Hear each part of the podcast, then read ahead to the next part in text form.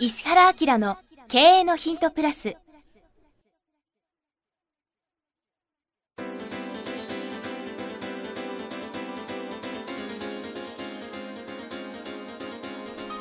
ポッドキャスト石原明の経営のヒントプラスは、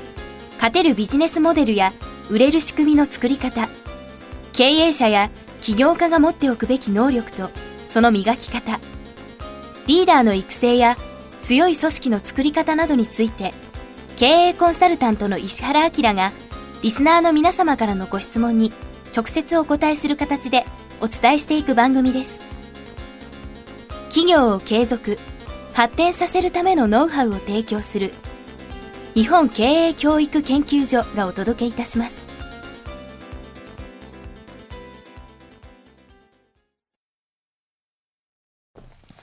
こんにちは、早川洋平です。石原明の経営のヒントプラス、今日はだいよんひゃっかいです。今くす玉がないんですけど、はいはいはい、地味によんひゃっかいなんですけども、はいはい、変わらずいきたいと思います。今日はですね、さんじゅう代のよんひゃっかいって 何, 何年やってるってこと？いちねんかんがごじゅうすうしゅうだとすると、もうほぼ丸はちねん。あ、まあ、でもはちねんか。はい、そのデモはどっちのはちねんですか？いや、意外にもうちょっと長くやってるような感じが、はい、長くやってる感じしますよね、うん、はい。ということでいろいろあったね。海外行ったりとか、またね、海外行きたいな。そうですね、よんひゃっかいですけども、うん、もう本当にたくさんの方に聞いていただいて感謝なんですけども、はい、引き続き頑張っていきたいと思います、はい、さんじゅう代商社兼メーカーの方、あ、経営者ですね、しかもいただいています、うん、先生、早川さん、えー、いつも貴重なアドバイスありがとうございます。海を越えて電車の中で、通勤の車の中で楽しく拝聴しています。海を越えて。現在ロサンゼルスの日系企業にて営業マネージャーとして平日は活動する傍ら、夜や休日などの空いた時間は自身で経営している会社の事業に時間を割いています。自分の会社はまだまだ一人で営むスモールビジネスなのですが、アメリカから日本に向けたオンライン物販ビジネスを並行輸入という形で行っています。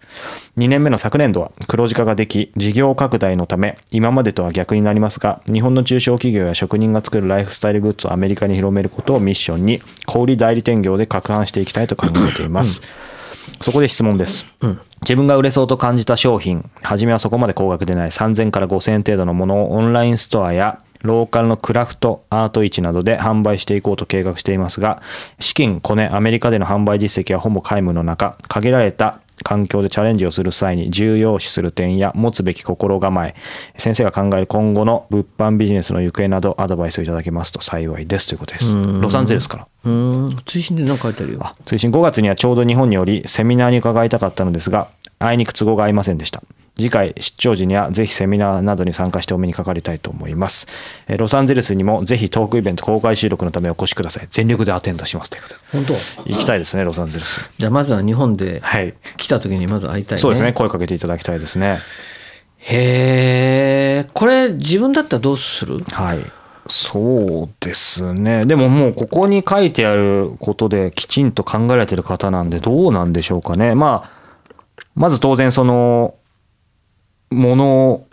売るんだったら、まあテスト的になんか一気に仕入れすぎるとリスクあるので、テストマーケティングみたいなことをまあするとか、あと、まあこの方も小売代理店って書いてあると思うので、まさにその代理業ならこう在庫はかかりにくいと思うので、まあそこら辺を重視しつつ、あとローカルで売りたいって言ってるので、やっぱりそれこそずっと先生が常々おっしゃってるように、まあこの方は直接一人でやるっていうより、なんかその信頼できるアメリカ人のパートナーの方なんかがいるとよりうまくいくのかなっていうのはちょっと思いましたけど、うん、いやこれあのいきなりインターネットじゃなくて、はい、書いてあるのはローカルのクラフトアート市などで販売していこうと思ってるって書いてあるでしょ。そうですね、オンラインと両方ですね。ここすごい重要で、これはいいと思うよ。やっぱりそっちいいですね。うん、だから市場調査とか何が売れるか売れないかっていうのは思考だけしててもしょうがないんだよね。だからまあ例えば統計学って面白くて、いっしゅうかんの間に普通に自分が移動したりとか、まあ電車乗ったりとか街の中うろうろしてて、はい、目についたものっていうのをずっとチェックしていくといいんだよね。うんうん、で例えばジーンズ履いてる人の何パーセントが濃くて、何パーセントが薄くて、何パーセントが白かっていうのを見ると、大体それのかける何倍がそのマーケットになったりするのよ。例えばサングラスでもこういうサングラスとこういうサングラスとこういうサングラスっていう風にね、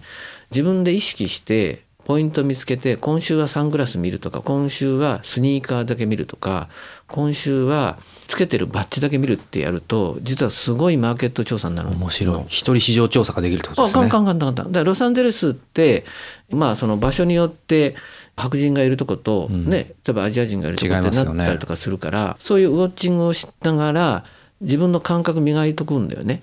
でその感覚を持って日本に来て日本のものを仕入れて、まずは自分でつける方がいいよ。まずはだからリアルにこういう位置に行って、はい、どれがだからそれが売るっていうよりもどういう傾向のものがいいんだろうっていうふうなことを考えた方がいいとね、はい、だから実はその仕入れする時もそれに協力してくれるような仕入れ先、もしくは、うん、そういうことをちゃんとプレゼンテーションの中に載せて商品貸してっていうこととか、あるいはそのすごく原価ベースで渡してもらいながら、僕が実際に市場調査しますからみたいなことをしながらパートナー見つけていきながらね、はい、だから、まあ、例えば明らかに売れそうなものは並べてみていくし、でそこでねえねえこういうのどう思うって聞いてみて、でじゃあ逆に言うと、もし御社の商品を渡してくれるってことはさ、アメリカにマーケットとして興味あるってことでしょ。だからインタビューしたやつをフィードバックしてあげるからっていうふうなことも含めて、仕入れする方と協調関係をすごく上手に作りながらやってみたら面白いんじゃない、うん、それは逆にね、商品売りたい人にとってもありがたいですよね。そうそうそう、そんでもって売れてるっていうのが明らかに分かったらネットに載せるとか、まあ、逆に僕ネットから行くよりもそっちの方がいいような気がするんだよな、うん、そうですね、うん、そしてまあ常々こうプラスプレミアムでも話してますけど、なんかアメリカの特性もあって、そうそうそう、うん、例えばこの商品ってこの色だったのがいいと思う、色変えだったらもっと面白いのっていうようなこととかね、アメリカ人が見るとか、はい、僕結構今あのちょっと表参道に行く用事が最近できて、表参道ですごい気になるのが、はい、あのなんかインディアンさんが作ってるチェーンとか葉っぱとかあるじゃない、はい、もうすごいね、毎日毎日行くたんびにこうなんか手にさ、コンサートの時に入れるさ、なんかビニールみたいなのがあるじゃん、ピュッと巻くやつ、はいはい、あれ持った人がにひゃくにんぐらいいるんだよ。へー、時間差でこう多分店がちっちゃいから入れ替わりで買ってるんだよね、はい、あれいくらあるんだろう。そんなお店があるんですね、うん、でそれを見てたら最近テレビとかでもそこの商品を胸からチェーンでかけてさ、シルバーアクセサリーなんだけど、はい、タレントもちょっとずつ今出てきてるわけっていうのは、先生さっきの話だけどそういう視点で見てると気づくってことですよね。だからあこれ相当売れてるなとか、うん、じゃあこれってなんだろうと思ったら今度雑誌に出たりとかするわけよ、うん、だからやっぱりリアルに、はい、あれでも全国から人が集まってるんじゃないかな。土日ほぼきゅうわり男、えー、しかもこうなんとなくこうムキっぽいムキムキの人たちがいるから、はい、異様な集団で見えるんだよね、うん、でもそれはまさにネットサーフィンじゃわからないですね。そうそう、歩いてないと。だから、うん、そう、だからそういう意味では日本の原宿とか竹下通りとか表参道あたりで並んでる行列っていうのはものすごくマーケットリサーチで価値が高い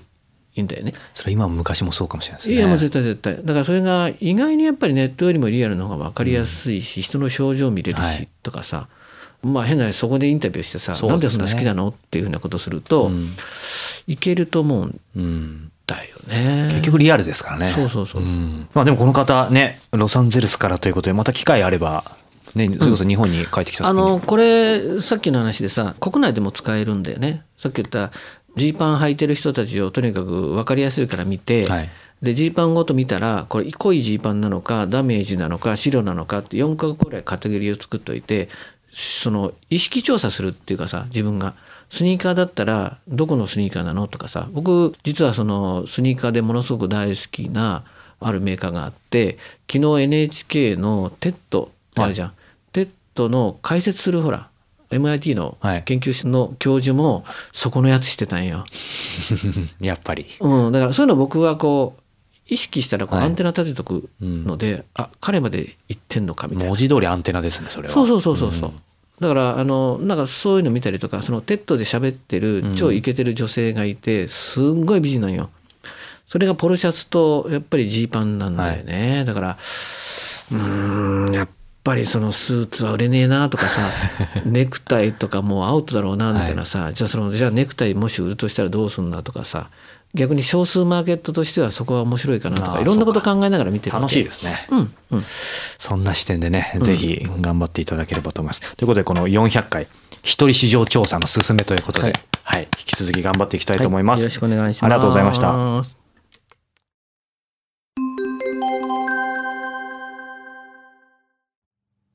番組よりお知らせがございます。当番組はだいいっかいより無料で公開しておりますが、番組回数の増加により、ポッドキャストの登録数の上限に達したため、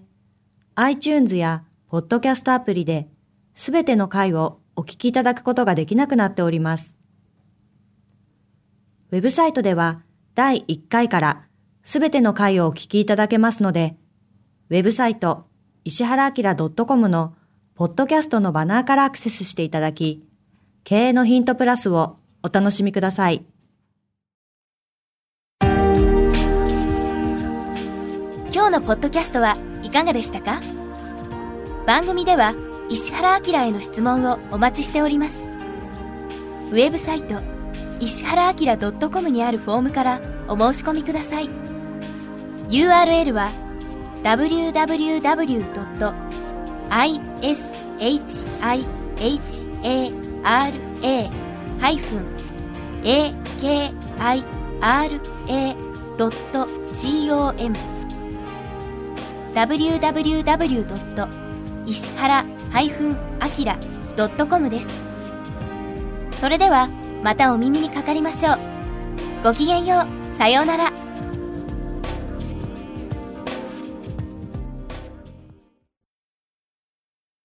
この番組は、提供、日本経営教育研究所、プロデュース、菊田須早川洋平、制作協力、若菜はじめ、ナレーション、岩山千尋によりお送りいたしました。